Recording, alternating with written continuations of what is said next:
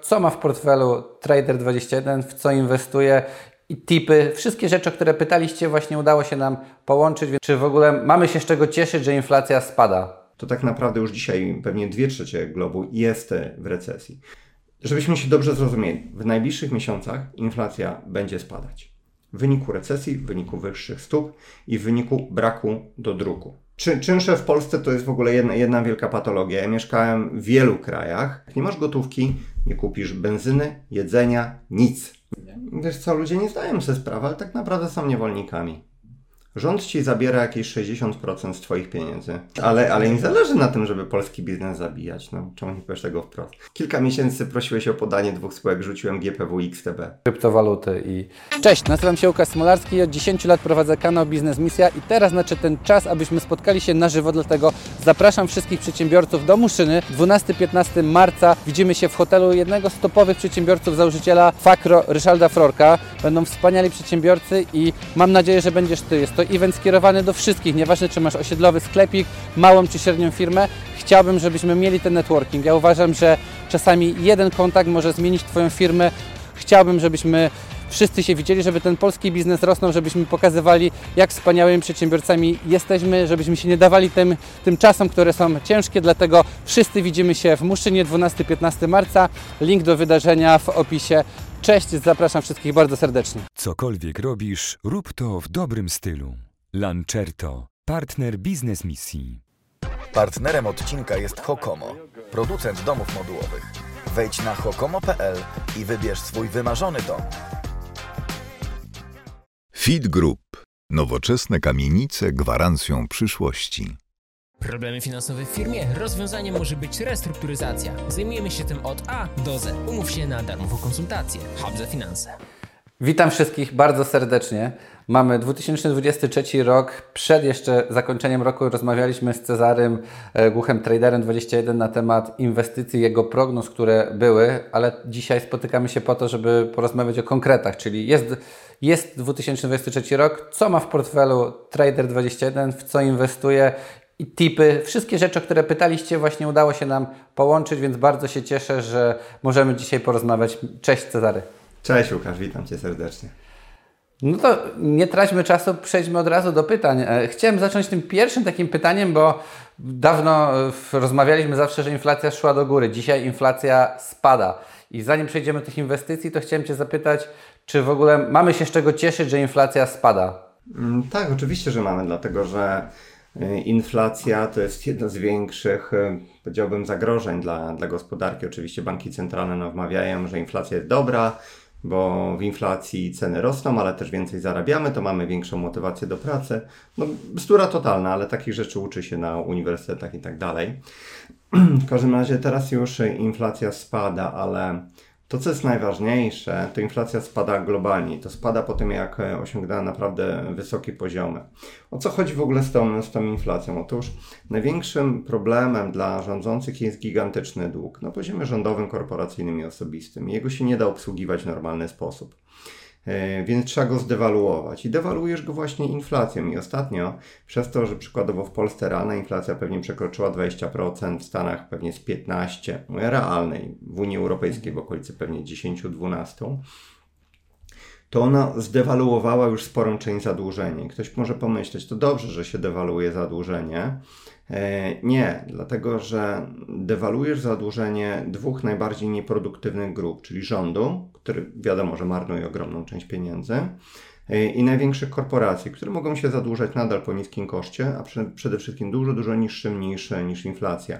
A to się oczywiście odbywa kosztem tej grupy produktywnej, czyli klasy średniej, która ciężko zapracowała na oszczędności. No bo jeżeli, nie wiem, przeciętny Kowalski wpłaca pieniądze na lokatę, tam dostaje w najlepszym wypadku 7% minus podatek belki przy 20% inflacji, no to jest po prostu okradane ze swoich oszczędności. Więc tu pokazuje, jak zła jest inflacja. Ale generalnie inflacja spada na całym świecie nie ze względu na to, że rząd zrobił, czy banki centralne zrobiły co, coś dobrego. Nie. Ona spada po pierwsze dlatego, że podniesiono trochę stopy procentowe, ale ciągle dużo za nisko w stosunku aż do tak wysokiej inflacji, no bo mamy stopy ile w Polsce? Pewnie jakieś 7% przy kilkunastoprocentowej e, inflacji, ale przede wszystkim dlatego, że mamy recesję. Dlatego, że w zeszłym roku bardzo wzrosły ludziom opłaty za prąd, za energię, za, za benzynę, za żywność. Wzrosły im raty kredytowe i tym samym ludzie mają mniej pieniędzy. Jak mniej pieniędzy mają, to je oszczędniej wydają, więc spada tempo cyrkulacji pieniędzy. A to, że mamy recesję, to nie jest e, żaden, e, żaden mój wymysł. Ostatnio nawet szefowa MFW stwierdziła, że w tym roku to tak naprawdę co najmniej jedna trzecia globalnej gospodarki znajdzie się w recesji. A skoro oni, którzy są tak ostrożni w wyrażeniu informacji odnośnie recesji, mówią o tym, to tak naprawdę już dzisiaj pewnie dwie trzecie globu jest w recesji. W Stanach Zjednoczonych przez lata zaniżano oficjalną inflację, żeby pokazywać, że mamy wzrost gospodarczy. A teraz już nawet to nie wystarczy. Ostatnio zmienili definicję recesji. To już nie są dwa kwartały ze spadającym e, PKB, tylko no, jak się ludziom gorzej e, wiedzie, to to będzie recesja. Ale czy wiedzie się? No, no nie do końca. Więc możemy powiedzieć, że w recesji nie jesteśmy. To, to, to, to już jest patologia i tak dalej. Szok, ale... jak manipulują danymi, nie? To, to nawet się ostatnio gdzieś czytałem, że w Chinach podali złą populację, specjalnie zaniżali, że jest inaczej z populacją, więc wszędzie te dane są naprawdę, no nie są miarodajne dzisiaj, nie, mamy, nie możemy wierzyć w to. Oczywiście, że to, ale tak zawsze było. To Twaina można tylko przytoczyć. są błędy, wielkie błędy i statystyka. Statystyka, którą posługują się rządzący. Ale zacząłem od tej inflacji, dlatego że jeżeli mamy rosnącą inflację, to po rosnącej inflacji przychodzi wzrost bezrobocia, recesja gospodarcza. Później będziemy mieli znowu rosnącą inflację. Żebyśmy się dobrze zrozumieli, w najbliższych miesiącach inflacja będzie spadać. W wyniku recesji, w wyniku wyższych stóp i w wyniku braku do druku ale w pewnym momencie my do tego dodruku e, wrócimy z wielu powodów. Pierwszy powód to są rynki finansowe, które są uzależnione od, e, od dodruku. Jeżeli nie ma dodruku, one się załamują za bardzo i o ile e, nie ma problemu, jak mamy tani rynek akcji, o tyle jeżeli mamy tanie obligacje, czyli wysokie odsetki one płacą, to dla rządu to już jest bardzo duży problem, bo może dojść w pewnym momencie do, do rozłamu w systemie finansowym. Może mieć powtórkę z Limana której można nie zatrzymać, więc do tego jest potrzebny dodruk. Druga rzecz, jak masz e, rosnącą inflację i jednocześnie następującą po niej recesję, to masz duży problem, dlatego że rosną koszty życia. Ludzie zaczynają domagać się wzrostu wynagrodzeń, co najmniej takich jak inflacja, ale ich nie dostaną. Dlatego, że skoro masz recesję, to spadają um, zyski przedsiębiorstw. I te przedsiębiorstwa, których stać na podwyżkę, bo mają na przykład duże marże, dadzą tą podwyżkę, żeby uspokoić sytuację w firmie. Ale wiele firm stoi przed wyborem dać podwyżkę, bądź zamknąć e, działalność. I te, które są nierentowne, zakłada, zamykają Przecież chyba mamy teraz rekordową ilość e, zamkniętych firm czy, czy mikrofirm. A to dopiero początek, nie? No tak. bo to ja słyszę co chwilę, szczególnie mamy no, teraz już końcówkę stycznia, ale, ale już od samego przyszły te nowe opłaty i to nie tylko firmy, ale prywatne osoby, które też prowadzą nawet jedną osobę działalności, na przykład, nie wiem, mój brat mieszkanie w bloku czynsz miał 600 zł, przyszedł mu 1100 za same opłaty, nie? Więc tak sobie myślę, kurczę, jak ci ludzie wszyscy dostaną takie opłaty, no to ludzie przestaną to płacić w ogóle. Wiesz co, czy, czynsze w Polsce to jest w ogóle jedna, jedna wielka patologia. Ja mieszkałem w wielu krajach, i nigdzie nie spotkałem tak wysokich czynszy w stosunku do tak miernej jakości jak, jak w Polsce. W Hiszpanii, mimo że są na Majorce szczególnie, gdzie są bardzo wysokie zarobki w porównaniu do, czy to do Hiszpanii kontynentalnej, czy to do, um, czy to do Polski, czynsze to stanowią może 30, maksymalnie 40% tego, co jest w Polsce. 30 do 40%. To pokazuje tylko, jak ogrom tych pieniędzy z czynszu jest e, marnotrawiony bądź e, wydawany w niewłaściwy sposób. Ale wracając do do tej, tej kwestii. Czyli mamy rosnące koszty życia i mamy recesję. W takiej sytuacji te firmy, których stać na podwyżki, dadzą wyższe e, wynagrodzenia, ale zrekompensują to sobie wyższymi produkt, e, cenami produktów, czyli mamy znowu presję na wzrost cen. Ci, którzy niestety nie mają tego szczęścia i zostaną zwolnieni, e, pójdą na socjal przynajmniej na jakiś czas i w rządzie znowu zacznie brakować pieniędzy, więc skąd weźmie? Z dodruku. Zmierzam do tego, że inflacja na wyższych poziomach utrzyma się przez kolejne lata. Możemy zapomnieć już o takiej inflacji, jaka e, była z nami powiedzmy do 2019 roku włącznie, czyli mniej więcej te, te 2% oficjalnie i realnie 4, 4 czy 5.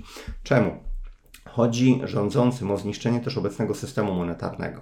Trzeba pokazać, zobaczcie, ten system, w którym tak pieniądz łatwo było kreować na poziomie banków komercyjnych, doprowadził nas do katastrofy. Mamy inflację, mamy recesję, mamy bezrobocie 20%. No i co? Ludzie standardowo się domagają. Rząd powinien coś z tym zrobić. I co? No mamy tutaj rozwiązanie, nową walutę cyfrową.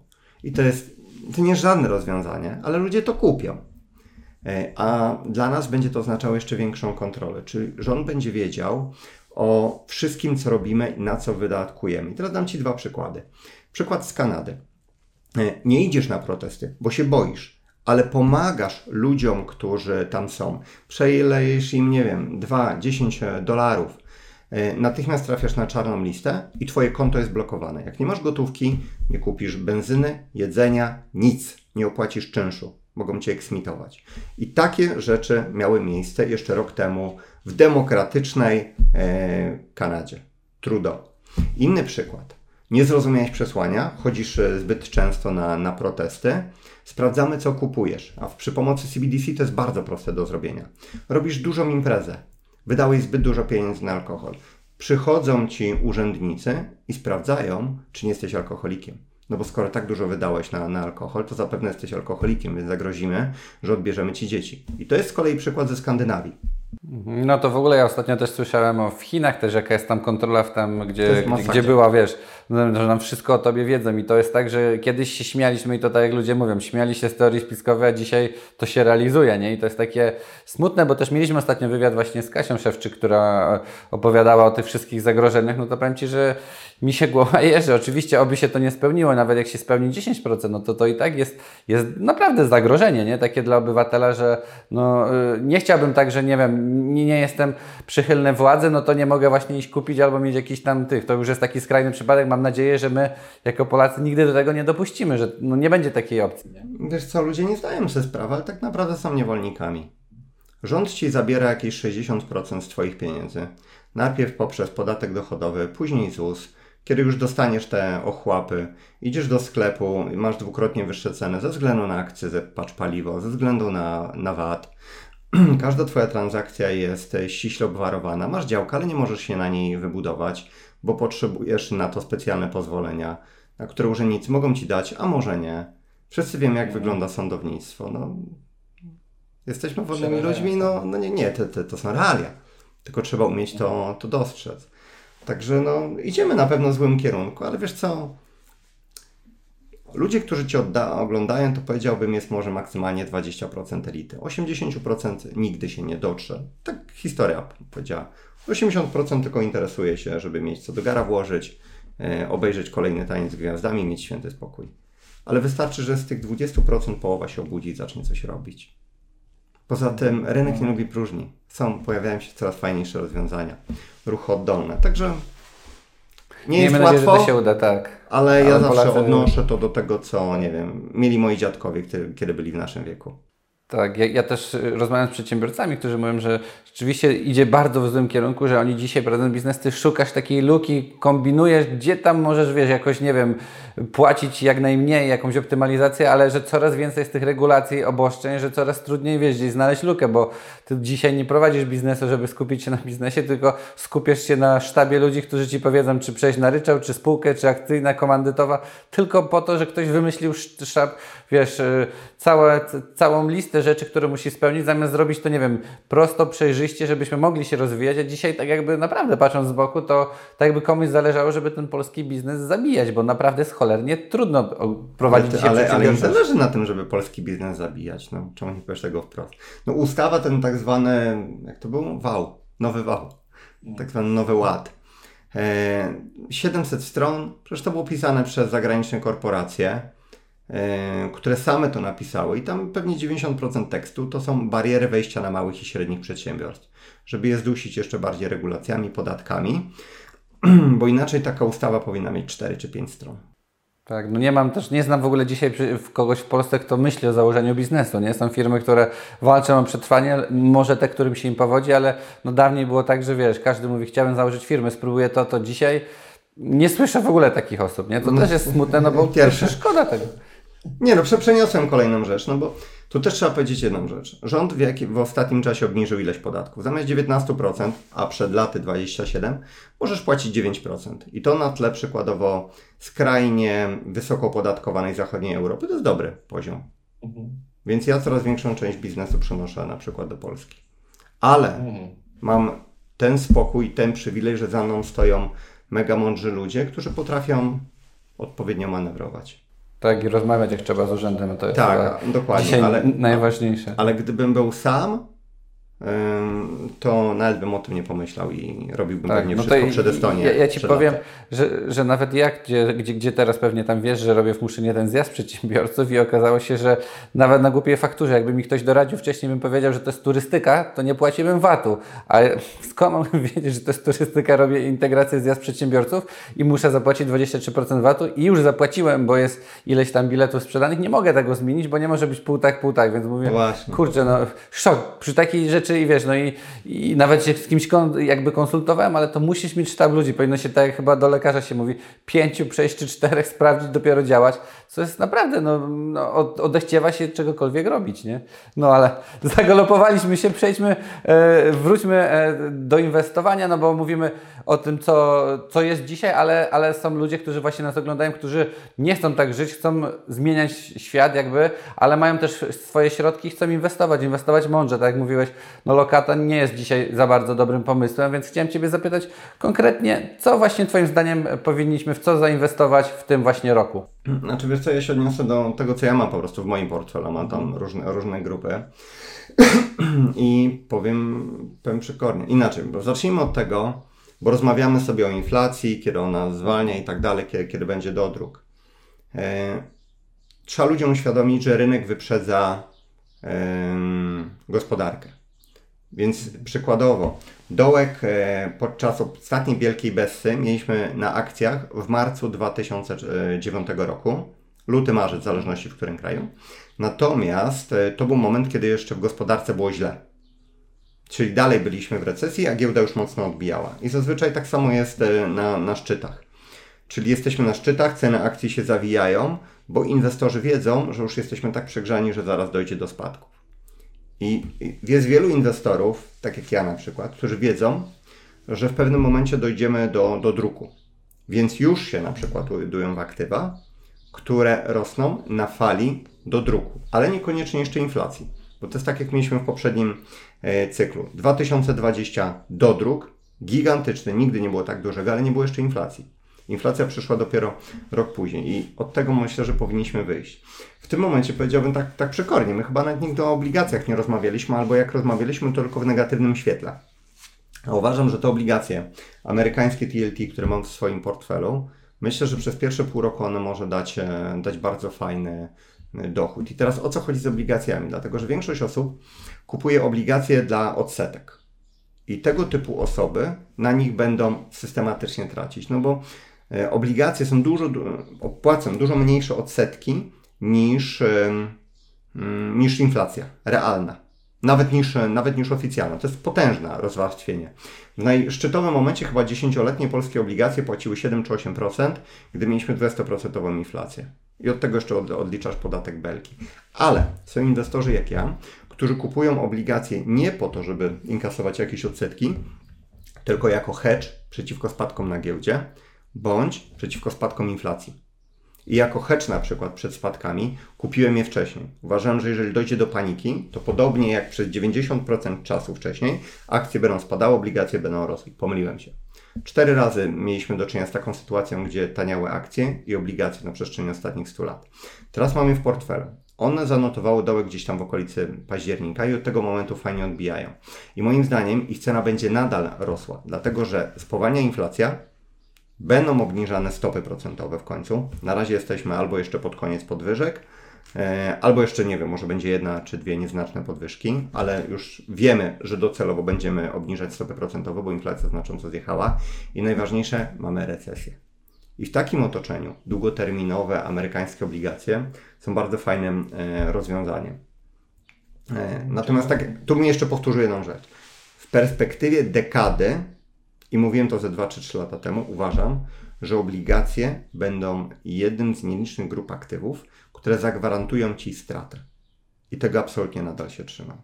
Teraz zakup obligacji, bądź najmniej trzymanie ich w portfelu jest tylko po to, żeby odsprzedać je po wyższej cenie, a nie dla, e, nie dla odsetek. Takiego... Mhm. No to dobra, rozumiem, że tylko obligacje USA, czyli w, jeśli chodzi o Stany Zjednoczone, czyli nic z polskich obligacji lepiej nie kupować, tak? Nie, i długoterminowe. Polskie obligacje indeksowane inflacją może kupić ktoś, kto nie ma pojęcia o inwestowaniu i godzi się z kilkuprocentową stratą co roku. No tak, jak ma trzymać gotówkę, to pewnie lepiej e, Dokładnie. chociaż no na ja do tej grupy nie należę na szczęście. obligacje. Okej, no dobrze, a powiedz mi, co z Twoją ulubioną grupą aktywów, czyli metale szlachetne, które wiem, że są zawsze u Ciebie jakieś tam mile lubiane. No, na, naj, największy udział na przestrzeni ostatniego miał e, roku. Wiesz co, metale mają już e, dołek na pewno za sobą. Jest, jestem tego, tego pewny. Tam w pewnym momencie złoto spadło gdzieś do 1650, gdzieś srebro do 19. I co było ciekawe, przy 19 dolarach za uncję srebra, srebra nie kupisz fizycznego. W żadnym e, miejscu nie byłem w stanie dokonać zakupów, a no jednak mam tych dostawców z całego świata. Mówię o srebrze bez VAT, które dostarczamy do magazynów bezcłowych, w tym w Szwajcarii. Tak samo było w Polsce. Jak cena srebra komeksowa spadła do 95 zł, nie można go było kupić, albo były jakieś horrendalne premie. Dzisiaj, jak chcesz kupić e, srebro, od razu to musisz zapłacić 130 zł w najtańszym miejscu, bądź e, 9 tysięcy za, za uncję złota. Oczywiście w momencie, kiedy, kiedy to, to nagrywamy. Ktoś się może zastanawiać, gdzie to może kupić. Mi się przypomniało, ja nigdy o tym chyba nie wspomniałem. Mamy niezbędnik na stronie, gdzie jest to wszystko perfekcyjnie opisane. E, W każdym razie, odnosząc się do złota i srebra, no bo rozmawiamy tutaj o prognozach. Ja biorę pod uwagę jeszcze taki scenariusz, gdzie, będzie, gdzie dojdzie do tąpnięcia na szerokim rynku. I wydaje mi się, że to raczej szybszy scenariusz niż bardziej jakiś odległy. Może gdzieś w połowie lutego, może pod koniec lutego będziemy dużo, dużo niżej niż dzisiaj. Tak mi się wydaje, co nie znaczy, że muszę mieć rację. I jeżeli do tego dojdzie, cena złota fizycznego niekoniecznie musi spaść, zwłaszcza w złotówkach i analogicznie na srebro. O co chodzi? Kiedy mamy do czynienia z paniką, to cena złota powiedzmy się nie zmienia. Czasami trochę spadnie, czasami trochę wzrośnie, nie ma reguły. Ale to, co drożeje, to jest dolar. Więc złoto po 1900 przy dolarze po 4,3 to nie jest to samo, co złoto po 1900 przy dolarze, który kosztuje 4,8. Analogicznie złotówkowa cena jest na dużo wyższym poziomie. Ze srebrem jest jeszcze inaczej. Może sobie spaść cena z obecnych tam 23 czy 24 do 20, ale wtedy znowu nie kupisz fizycznego metalu, więc te premie powyżej spotu będą dużo wyższe niż, e, niż dzisiaj. Natomiast jak jestem przy metalach, to od razu chciałem zaznaczyć, że jest coś takiego jak spółki wydobywcze. Przykładowo ETF-y GDX czy GDXJ są te ETF-y, które skupują małe bądź duże spółki zajmujące się wydobyciem złota bądź złota i srebra. I one reagują zupełnie inaczej. Jak jest panika, one zachowują się jak akcje. Czyli możemy mieć sytuację, w której złoto rośnie, a spółki wydobywcze spadają i to jest duże. Więc na to bym uważał. Wydaje mi się, że jeżeli dojdzie do takiej paniki, osobiście wykorzystam to do przerzucenia części kapitału ze złota do, do spółek e, wydobywczych. Na razie mam ciągle sporo pieniędzy w gotówce, więc mam w razie czego czym, e, czym dokupować. Mhm. Ja w ogóle jestem ciekawy, bo jak tutaj się też zachowują Chiny, bo wiem, że jest też przenoszenie produkcji właśnie z Chin do innych krajów, ale w ogóle co z gospodarką, Chi- z gospodarką Chin, bo, bo rzeczywiście też dużo ostatnio się o tym słyszy, że e, no też tam nie dzieje się dobrze. Znaczy, nie dzieje się dobrze, dlatego że nam się wydaje, że Chiny to jest monolit. Ale tam jest y, kilkanaście prowincji. Kilka z nich chciałoby być bardziej niezależnym od Pekinu.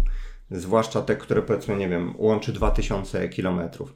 Te, które się dużo szybciej rozwijają i te, które muszą dopłacać do, do innych prowincji.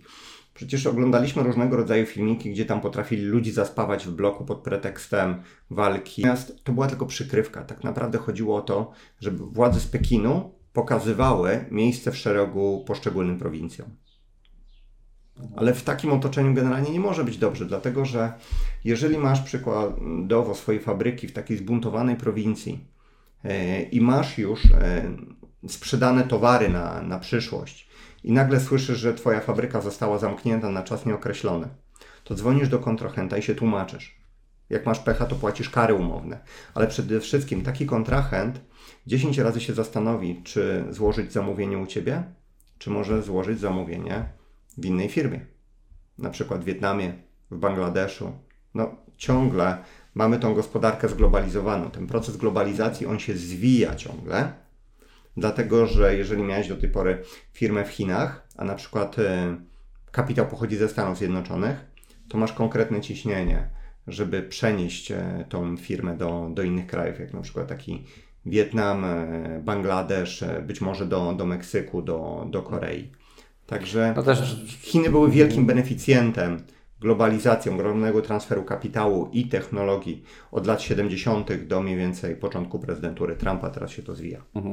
No ale to też w kontekście tego konfliktu, co jest, to każdy się bał, że Chiny się jednak umacniają, gdzieś tam współpracując właśnie z Rosją i, i, i do końca dalej tego nie wiemy, jak jest. Z drugiej strony ostatnio gdzieś tam przy wywiadzie było, że właśnie ta polityka w Europie zero emission, która w ogóle, wiesz, ten ślad węglowy, który w Chinach nie dotyczy trochę, to no coś jest nie tak, nie? Z tym wszystkim. To jest nie tak, to jest nic innego jak e, równanie wszystkich do tego samego poziomu, czyli Chiny za sprawą tego, że nie mają takich głupot jak zero emission, mają tańszą produkcję, czyli tam, do, może inaczej, do Azji są przenoszone, produk- jest produkcja. U nas e, ta, ta produkcja po prostu znika, bo mamy dużo wyższe koszty. Em, Więc w Europie, która jest ostoją socjalizmu, będzie nieustanne obniżanie się standardu życia względem e, innych krajów. No tym się kończy socjalizm. Tylko niestety większość, e, do większości to nie dociera, póki nie obudzą się już z ręką w nocniku. Mhm, zdecydowanie. Ja też, no, to jest bardzo ważny temat, o którym też warto mówić, no bo no, szkoda, y, żebyśmy nie wiedzieli przynajmniej tego, co się dzieje, żebyśmy nie mogli jakoś reagować. Nie? Ja myślę, że jako Polacy, właśnie przedsiębiorcy, którzy oglądają, warto no, wiedzieć, dlaczego też tak się dzieje. Nie? Że, Socjalizm że to jest rzeczywiście- tak zwana równość, czyli równanie wszystkich w dół. W kapitalizmie masz tą możliwość, że wybitne jednostki się wybijają wysoko i ciągną tych ludzi za sobą. W moim interesie jest, żeby moja firma się dobrze rozwijała, jednocześnie, żeby miał coraz więcej czasu. Albo na nowe projekty, jak, gdybym był pracocholikiem, albo dla siebie. Więc tym samym w moim interesie jest płacenie coraz więcej ludziom i coraz więcej y, i przekazywanie coraz większej ilości wiedzy. No ja Czyli też tym liczę, samym, się... ja, jako ten, jak to jest chciwy krwiopijca i tak dalej, bezduszny kapitalista, Tak, przedsiębiorcy. w moim interesie jest ciągnięcie tych ludzi, którzy są po prostu za mną. Nie no, ja się też z Tobą zgadzam i w ogóle to jest takie, no dla mnie smutne, mówię, nie jestem żadnym spiskowcem i tutaj różnie mogą ludzie mówić, ale trochę się też obawiam, bo wiesz, mieliśmy klasę średnią, ludzie gdzieś pracowali, dorabiali się na zachodzie, nie wiem, właśnie nawet kupili te nieruchomości, nawet gdzieś zakładali firmę, dają pracę i nagle teraz się boisz, że nawet jeśli mówisz, że jesteś niezależny finansowo, bo masz, nie wiem, pięć mieszkań czy siedem i nagle może przyjść tak, że jedną ustawą Ci to zabiorą, tak, bo będziesz miał, już jest, ma być jakiś tam zakaz zakupu tych nieruchomości, jakby przyszedł ten podatek katastralny, to będziesz miał jedno i suma summarum z czasem może być tak, że wszystko, co ciężko pracowałeś, dużo więcej pracowałeś niż przeciętna osoba, która leżała na kanapie, mogą Ci zabrać. I to jest takie smutne. No zamierz firmę, która, ja widziałem właśnie w Nowym Sączu, firmę rodzinne ponad stuletnie, z tradycjami, wiesz, zegarmistrz, który gdzieś tam robił od pokoleń, nagle zamyka, bo, bo musi to zamknąć, no to jest naprawdę, we mnie aż takie jest poczucie takiego buntu, że no kurde, czemu ten kraj nic nie robi dla nas, chociaż nawet, żeby ratować takie firmy, które są O pokoleniowe, nie, nie, nie, nie. które są nie marką. ma czegoś takiego jak kraj ma robić coś dla nas. Tu trzeba się obudzić. Jak chcesz coś Mhm. mieć, to sam na to ciężko zapracuj. Tak, zdecydowanie. To właśnie chodzi o to nieprzeszkadzanie, no bo jak taki zegarmistrz wielopokoleniowy no nie jest w stanie zapłacić czynszu po- prądu i przyszły mu nie wynegocjował nowych umów i nagle, e, wiesz, tych innych rzeczy, gdzie normalnie mógłby funkcjonować, a przez, przez różne te regulacje i tak dalej, no zabierane jest mu, wiesz, 90%, że nie jest w stanie wyżywić siebie, nawet już nie mówiąc zatrudnić pracowników, no to się źle dzieje, bo ci ludzie tracą pracę, oni też nie wydadzą. No i, i, i rzeczywiście myślę, że miejmy nadzieję, że no nie wiem, wybory, które będą cokolwiek zmienią w tym dobrym kierunku, żeby się ktoś obudził i żebyśmy tych małych, mówię, nie potrzebujemy wsparcia jako takiego, tylko tego nieprzeszkadzania, Nie jakiejś przeszkadzają deregulacji i tak dokładnie. dalej. Ludzie muszą wreszcie się nauczyć, że jeżeli chcą, żeby ich standard życia się poprawił, to muszą głosować na ludzi, którzy nie chcą im cokolwiek dawać. Bo żeby dać komuś coś, musisz mu najpierw dwa razy tyle zabrać w postaci podatków. E, ale tych, którzy chcą zostawić Tobie jak najwięcej wolności osobistej e, i jak najwięcej owoców Twojej ciężkiej pracy. To są jedyni ludzie, którzy zasługują na, na głosy, czy jakikolwiek szacunek.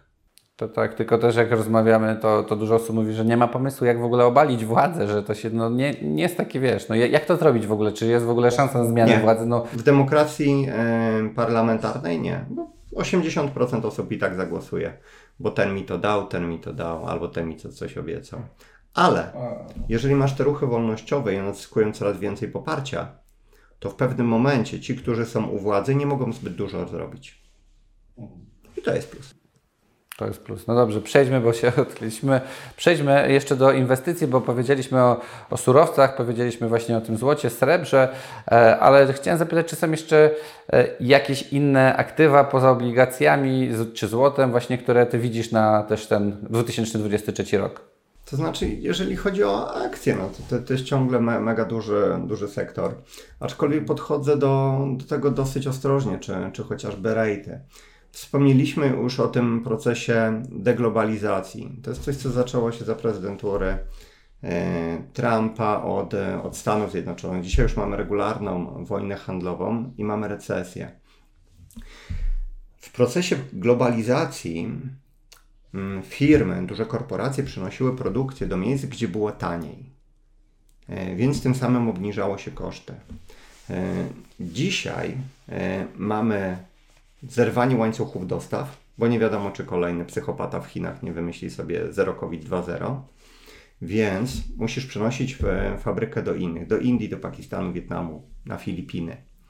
Przede wszystkim do krajów, które nie są sojusznikami Chin, bądź wskazanie są sojusznikami anglosasów. Druga rzecz, takiej fabryki nie przeniesiesz od razu, a nawet jak ją przeniesiesz, to są związane z tym znaczne koszty, które musisz uwzględnić w wyższych cenach produktów. Trzecia rzecz, ciągle bierzesz pod uwagę, że będą miały miejsce jakieś zastoje. Mm, Więc jak wcześniej produkowano tak zwane just in time, czyli produkujesz tyle, ile potrzeba, bo było to przewidywalne, nie było czegoś takiego jak, nie wiem, zatrzymanie nagle kontenerowców, bo w porcie nikt nie pracuje, bo, nie wiem, trzy osoby kichnęły, to teraz jest przestawienie produkcji na tak zwane just in case. czyli produkuję na wszelki wypadek, czyli będę miał dużo większe zapasy. Oznacza to, że rosną Ci znowu koszty. Czyli zmierzam do tego, że trudniej dużym firmom, których akcje będziesz e, mógł kupić, czy możesz kupić, będzie zarabiać. One nie będą generowały tak łatwo zysków, jak to miało miejsce wcześniej. Poza tym teraz przed nami jeszcze recesja. Natomiast to jest ta zła część. Dobra część jest taka, że niedługo wrócimy do dodruku. Dla mnie niedługo to jest kilka miesięcy. Ale nie muszę czekać na cały dodruk. Wystarczy, że banki centralne powiedzą, chwilowo przestajemy podnosić stopy procentowe. Chyba w 17 czy 18 roku napisałem taki artykuł, jak usłyszałem chwilowo, to już jest koniec wzrostu stóp procentowych w Stanach Zjednoczonych i tym razem będzie miało to dokładnie tak samo. Później przejdą do, do obniżek i do, do dodruku. Więc nawet w kiepskim otoczeniu, takim gospodarczym, dodruk podnosi wyceny, czy to akcji, czy to, czy to etów, e, czy to, e, czy to rejtów. I to jest akurat e, dobre. Ja na przykład przyglądam się bardzo temu trendowi zabierania produkcji z Chin i przenoszenia właśnie do, do kilku krajów. Wspomniałem Ci, ci o Wietnamie. Mm, Wietnam jest o tyle dobry, że na przykład Tomek ode mnie, e, Marecki, który mm, ogarnia mi w zasadzie cały rynek akcji, e, zrobił takie, takie nagranie odnośnie inwestowania w Wietnamie. Jasno pokazał, punkt, chyba w 40 minut, jak analizujemy poszczególne rynki i czemu ten Wietnam wygląda ciekawie. Tyle, że Wietnam to jest po prostu rynek z krajów rozwijających się, gdzie oprócz wyższe, większego ryzyka politycznego masz jeszcze ryzyko kursu walutowego, ale uważam, że ten odcinek warto obejrzeć. On jest chyba, jak, jak on miał nazwę? Kto wygra chyba na rywalizacji Chiny-USA? Podlinkujemy tutaj pod wywiadem dla tych, co będą chcieli, to będzie. Jeżeli możesz, to super, bo ten odcinek dużo wnosi pod kątem tego, jak, e, jak możesz wyszukiwać e, aktywa. Jasne, no to y, Cezary, powiedz mi, jakbyś mógł nam dać jakieś konkrety, tipy, to co właśnie widzowie Ciebie prosili. Ja dziękuję też za dostęp, też korzystam. Znaczy to, to jest tak, powiedzmy przed rokiem tych aktywów było 30-35. E, Natomiast Bessa sprawiła, że wiele akcji ETF-ów, które wcześniej były zbyt drogie i w ogóle nieatrakcyjne, teraz są w fajnych cenach.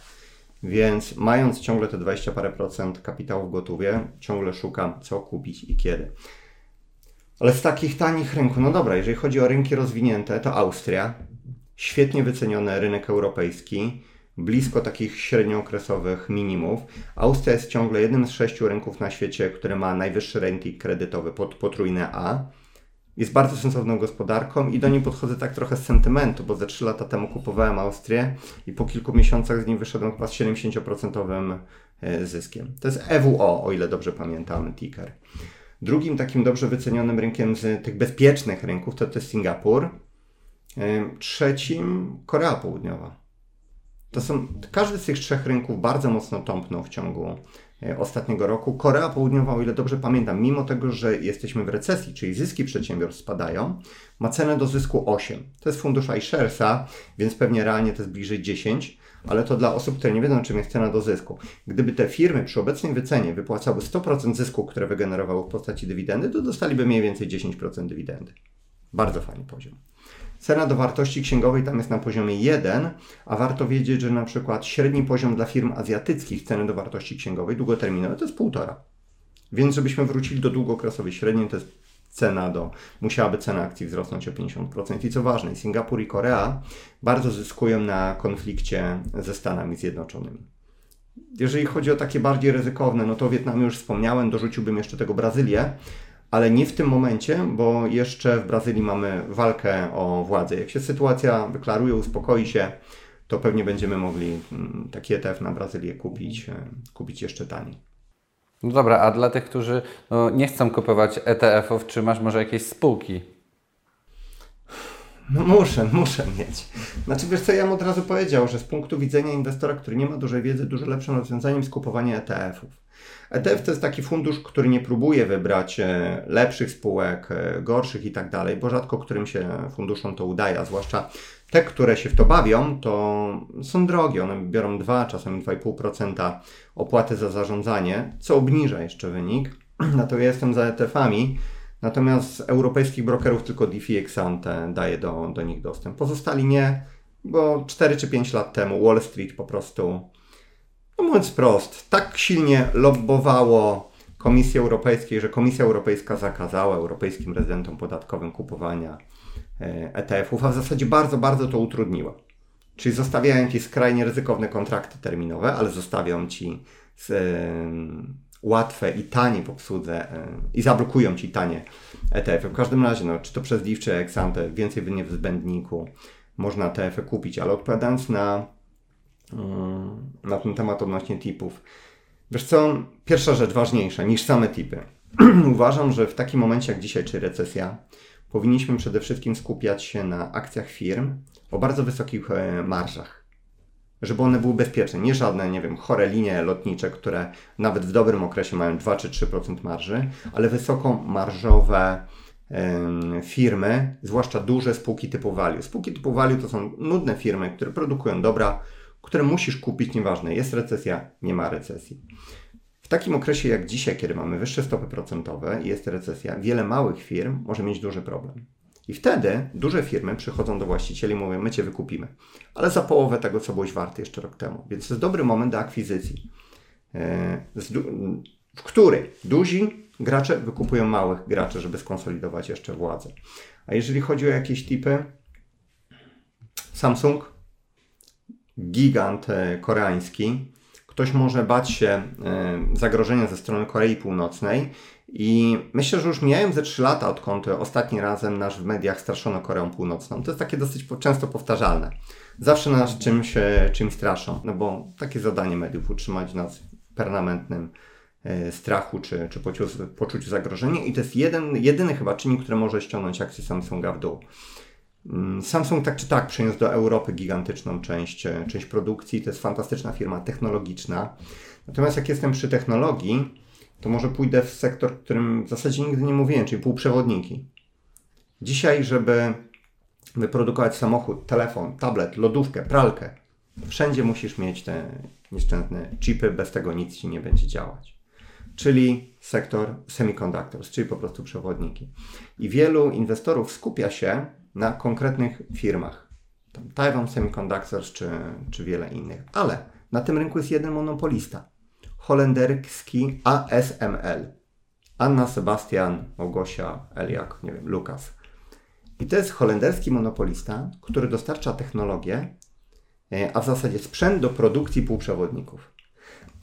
Ta spółka nie jest tania, bo to jest połączenie spółki Value z powiedzmy spółką Growth.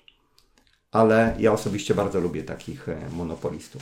Z dużych firm na przykład można jeszcze Apple'a wspomnieć. To jest firma z tych wielkiej piątki, która może jak one się nazywały?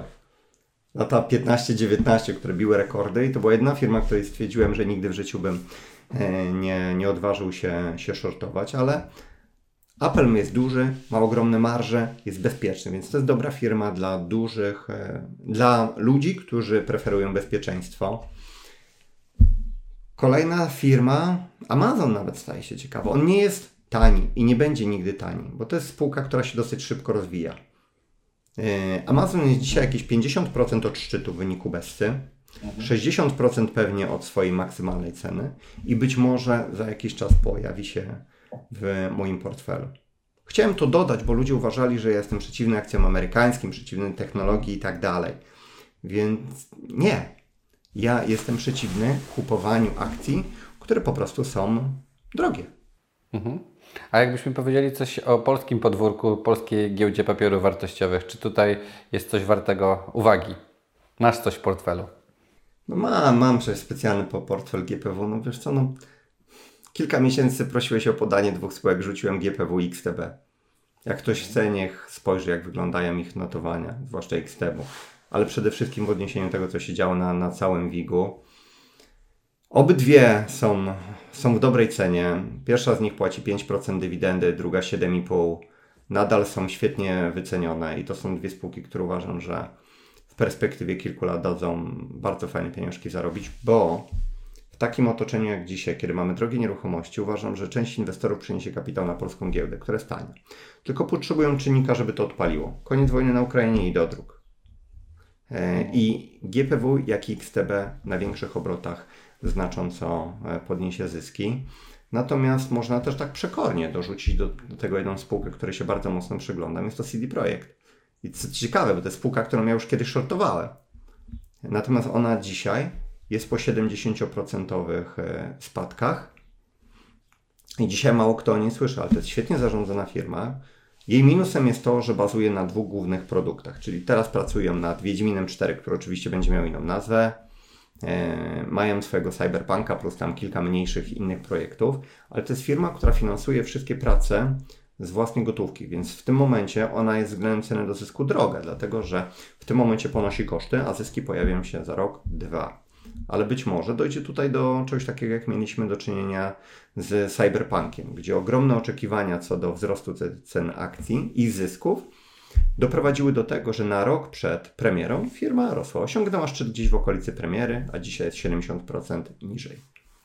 Także robią dobrą robotę, natomiast. A i co, co ciekawe, e, ostatnio mieli skup akcji własnych, czyli po prostu sam prezes uznał, że spółka jest na tyle tania, że skupi akcje. To pokazuje, że ten człowiek dobrze podchodzi do, do tego, co firma robi, bo w Stanach Zjednoczonych rekord buybacków, czyli skupu akcji własnych w celach umorzenia, przypada na szczyt e, notowań.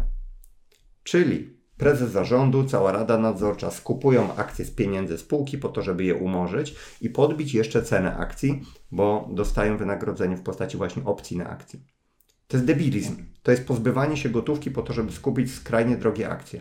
Tymczasem prezes CD Projektu zrobi coś dokładnie odwrotnego. Po tym, jak cena akcji tąpnęła 70%, posłużył się gotówką, żeby skupić akcje. I to jest bardzo mądre, bardzo mądre zarządzanie tą, tą spółką. Takie rzeczy się robi, jeżeli Twoim głównym celem jest długoterminowy rozwój spółki. W każdym razie, jedną z ważniejszych rzeczy są po prostu wyceny. Coś, co było przykładowo drogie rok temu, dwa lata temu, co nie było atrakcyjne, po okresie Bessy już może, może być. Mhm. To jakby ja się zgadzam, sam City Projekt zaczynałem moją przygodę z inwestowaniem niestety w, na, na górce i wtedy się nauczyłem, ale teraz chętnie wrócę, gdzieś też czuję tą spółkę, więc też fajnie, że ją poruszyliśmy, ale chciałem Ciebie zapytać też na temat rate'ów, bo mało kto je zna i w ogóle czy ktoś w nie inwestuje. Ja podam, tu możemy się trochę takim memem, bo chodził, że są rejty na Florydzie, który powiedział inny Cezary, ale, ale to chyba to było najbardziej znane, stąd ludzie poznali w ogóle rejty, tak. To były rity na Florydzie. Rity, tak. No nieważne, w każdym razie mało osób je zna, więc może takie przypomnienie. Załóżmy, że nie wiem, mamy dwóch inwestorów. Jeden ma w portfelu różnego rodzaju nieruchomości, hotele, apartamentowce, centra. I dla niego głównym źródłem dochodu jest po prostu czynsz. Jego nie obchodzi, czy cena akcji rośnie, nie cena, czy cena nieruchomości rośnie, czy, czy maleje. Ceny nieruchomości w ogóle są bardzo stabilne. Jak rosną, to to jest kilka procent. Jak spadają, to też jest kilka procent. W, główne, w długim terminie idą do góry, co zawdzięczają głównie inflacji, a nie realnemu wzrostowi wartości. I głównym źródłem dochodu jest ten czynsz, który ma być dużo, dużo wyższy niż koszt wybudowania takiej e, nieruchomości. Zmierzam do tego, że czynsze są w miarę stałe, ale cena nieruchomości też jest stała. Nie ma tu dużych różnic. To tak jak, nie wiem, w Polsce ceny, ceny mieszkań, ale bardzo, bardzo e, te wahania są bardzo mocno ograniczone, bo mówimy o dużej grupie. Ale jeżeli ten sam inwestor zrobi z tego fundusz inwestycyjny, i wpuści akcje tego na giełdę pod postacią rejtów. Rejty są, mają trochę inną strukturę, dzięki czemu są zwolnione z podatku dochodowego. Podatek płaci się dopiero w momencie wypłaty zysku e, akcjonariuszom w postaci dywidendy. I teraz tak, jeżeli mamy hossę, to taki rejt, ceny nieruchomości mogą się nie zmieniać, ale akcje rejtu mogą łatwo się podwoić, bo są hosse, bo jest hosta, ludzie chcą kupować akcje i tak dalej. Ale podczas paniki notowania rejtu czy ceny ich akcji mogą gwałtownie spaść. I z czymś takim mieliśmy do czynienia w ciągu ostatniego roku, gdzie ceny rejtów dosyć mocno zjechały. I powiedziałbym, że jest to chyba dzisiaj najbardziej zdołowana grupa aktywów, która przy pierwszych zapowiedziach obniżek stóp procentowych do druku może bardzo gwałtownie e, odbić. Natomiast myślę, że podstawa to jest zrozumienie tej różnicy. Ceny nieruchomości fizycznych mocno się nie zmieniają.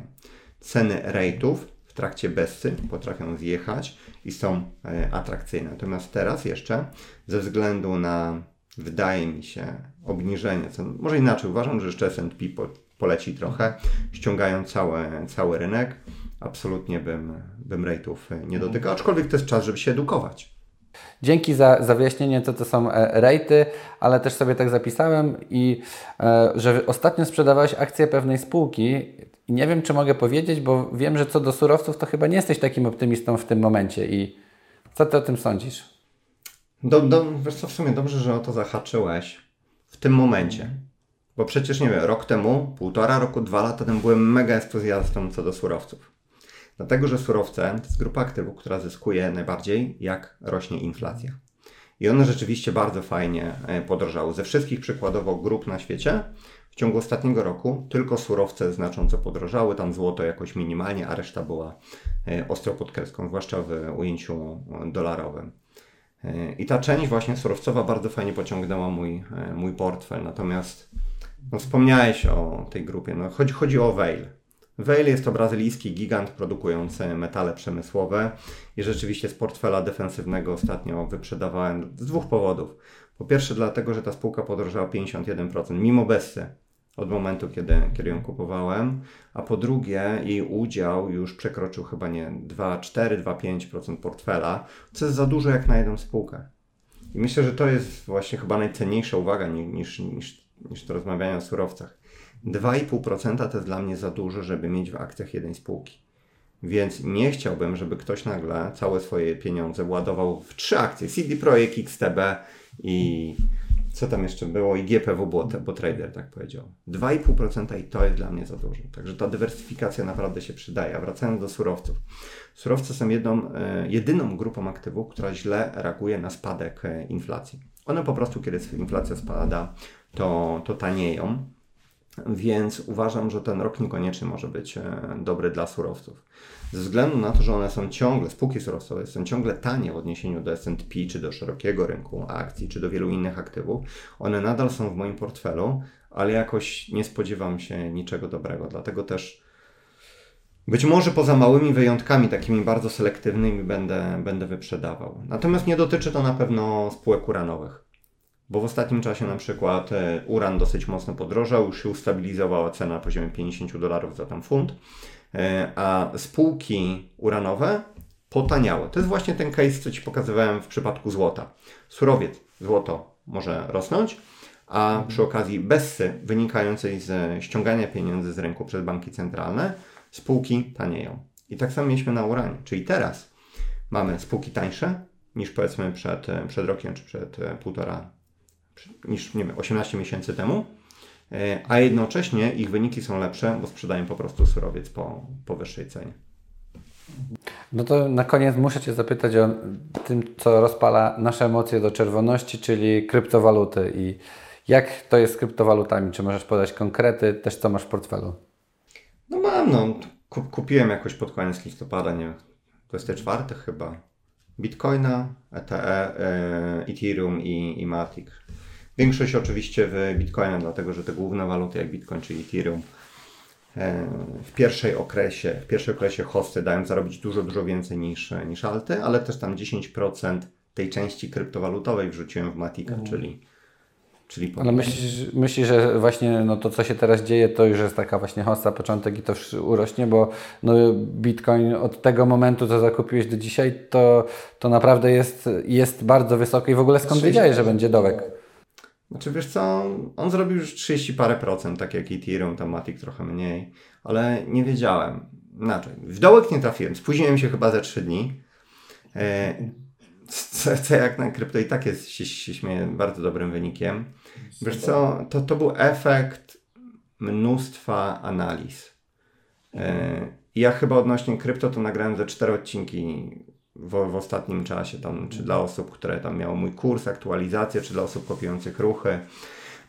Ale do czego dążę? No, wszystkiego wiadomo, nie mogę zdradzić. Ale warto byłoby, żeby słuchacze zaznajomili się z czymś takim jak indeks CBBI, CBBI. Niech wpiszą to na Google, niech dodadzą do tego słowo indeks, niech poszukają grafik przedstawiających ten indeks oraz cenę bitcoina logarytmiczną. O co chodzi? To jest indeks, który jest składową dziewięciu, dziewięciu takich indykatorów, których najczęściej używają ludzie, którzy inwestują w krypto. Kiedy jesteśmy na dołkach, takich jak w początku 15 roku, początku 19, czy właśnie jak byliśmy w okolicy 20 e, listopada, to ten indeks spada do skrajnie niskich poziomów. W tamtym przypadku było to 2. Dzisiaj jesteśmy gdzieś pewnie bliżej 4, 5 może. E, dla mm, porównania, ten indeks się waha od powiedzmy od 0 czy tam od 1 do setki. W 2017 roku na szczycie, czy pod koniec 2017, kiedy każdy dzieciak chciał inwestować w krypto, uważał, że zostanie milionerem, doszliśmy drugi raz e, do setki. E, w kwietniu, maju 2021, kiedy mieliśmy bardzo wysoki też poziom optymizmu, doszliśmy gdzieś do 85. I pod koniec, kiedy już się hossa kończyła, kiedy Bitcoin przebił na chwilę 69 tysięcy, doszliśmy do 65. Więc zobacz, o jakich wartościach mówimy. Wysoki poziom optymizmu 65, 85, 100 czy tam 95. A kiedy mamy Bessę 2. I to był jeden z nielicznych czynników, który e, sprawił, że, że podjąłem decyzję, tak kupuję. Drugi e, to, że w kilku językach znalazłem informacje w mediach, że Bitcoin spadnie do 10 tysięcy. A za każdym razem ludzie muszą przestać czytać sprzedajne media. Podczas ostatniego dnia Bessy w 19 roku wszędzie na całym świecie były publikowane nagłówki z nawos, to koniec Bitcoina. E, teraz słyszeliśmy, że Bitcoin spadnie do 10 tysięcy. To był taki atak medialny zaplanowany na wybicie ostatnich takich, e, powiedziałbym, niedobitków. Także nie wiedziałem, czy, czy to jest dołek. Udało mi się kupić w miarę tanio, ale tak naprawdę to, to ja mam nadzieję, że spadnie jeszcze bardziej. Mam no nadzieję... No właśnie, co dalej, bo to każdy pyta właśnie, że teraz ja... rośnie i ty myślisz... Wiesz, ja, ja, nie ja nie jestem wróżką. Moim zadaniem jako inwestora jest kupowanie krypto nie po to, żeby sprzedać po miesiącu, zgarnąć 30% i, i, i się cieszyć. W tym momencie to jest dla mnie czas na akumulację. Głównie Bitcoin i Ethereum. Na alty trzeba uważać bez bardzo dużo zagrożeń, ale już nie będziemy wchodzili, bo moglibyśmy godzinę rozmawiać tylko na ten temat. Ja w tym momencie kupuję pod całą hossę, czyli pewnie będę sprzedawał za dwa lata, może dwa i pół, może trzy. Zobaczymy, jak się to wszystko rozegra. Więc ja w tym momencie wyszukuję po prostu dobrego momentu do zakupu. Na razie kupiłem raptem chyba za 3% mojego portfela, teraz to pewnie stanowi tam około 4%. Natomiast e, ja chciałem docelowo mieć pewnie bliżej 10. Gdyby doszło do skrajnego załamania, może kupię, nie wiem, nawet za 12%, ale to musiałby naprawdę mocno, mocno tąpnąć. I tak jak powiedziałem, to nie jest spekulacja. Ja na tym nie spekuluję. Nie interesuje mnie coś, czy coś wzrośnie 10-15%, tylko szukam dobrych momentów do, do zakupu. Wychodzić będę później. E, I tu jeszcze najważniejsza rzecz dla osób, które nie znają tego rynku. Upadło już kilka giełd, dużych. Ludzie, którzy mieli tam pieniądze, mieli tokeny, stracili je na 90% bezpowrotnie. Trzeba naprawdę cholernie na to uważać. Weźcie, wybierzcie sobie jedną z większych giełd. Żadna nie jest w 100% pewna, więc nie będę wypowiadał tutaj żadnych nazw giełdy, ani z tych, których ja korzystam. Nie. Poszukajcie sami, odróbcie pracę domową. Załóżcie konto, jeżeli chcecie już koniecznie inwestować w krypto. Przelejcie tam pieniądze. Kupcie w dobrym momencie e, krypto i natychmiast przelejcie e, krypto na ledger, żeby one nie były na giełdzie. Zdecydowanie. No dobra, to powiedz mi, dzięki za wytłumaczenie kryptowalut. No teraz mówię, temat gorący, wiele osób śledzi i patrzy, ale czy jeszcze jest coś, co chciałbyś dodać na koniec? Bardzo Ci dziękuję za taką analizę. Chyba po raz pierwszy, że podzieliliśmy się, podzieliłeś się z widzami właśnie swoim portfelem. Port o portfelem to się dzieliłem wcześniej, tylko ludzie prosili już o konkretne tipy, więc ja i tak mam tych aktywów tak dużo, że wymieniłem może 10, no 15% może maksymalnie, ale wiesz co, no myślę, że tak na bazie tych trzech ostatnich lat, no to t- kluczem jest globalne inwestowanie. To jest absolutne, to jest absolutna podstawa. Dzięki temu udało nam się w ujęciu złotówkowym pobić niemalże wszystkie aktywa. S&P w każdym roku, WIG-u nie wspomnę, złoto, inne, globalny rynek akcji. Tylko Bitcoin dał więcej zarobić w ciągu ostatnich trzech lat niż, niż mój portfel, ale jest ta różnica, że w najgorszym momencie mój portfel tąpnął kilkanaście procent. E, Natomiast e, Bitcoin tąpnął 70%. I to jest zabójcze dla psychiki wielu osób. Także inwestowanie globalne pozwala naprawdę na, na wiele. Możesz wybrać najlepsze spółki na GPW i dochodzi do wojny na Ukrainie albo do tego, że inwestorzy boją się inwestować w naszym regionie e, i naprawdę doświadczysz bardzo łatwo straty rzędu 35 czy 40%, podczas gdy e, inne rynki rosną i kompletnie nic z tym nie zrobisz. Ym, Także dywersyfikacja globalna to, to jest podstawa. Różne nieskorelowane aktywa także, ale dzisiaj trzeba zapomnieć o czymś takim jak kup i zapomnij. To świetnie działało w okresach niskiej i stabilnej inflacji. W takim okresie jak dzisiaj zupełnie inne grupy aktywów, kiedy mamy rosnącą inflację w wyniku dodruku yy, i spadającą inflację w wyniku podnoszenia stóp procentowych i walki z inflacją, którą ten dodruk spowodował. To, to jest chore, co ja mówię, no ale w takim świecie żyjemy i trzeba się po prostu do, do tego dostosować. No.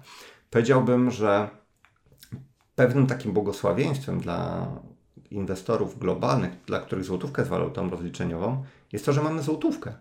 Dlatego, że jak pojawia się panika na rynkach i spadają ceny większości aktywów, czy powiedzmy akcji surowców, czy tam spółek e, surowcowych, rejtów, to dolar natychmiast e, zyskuje.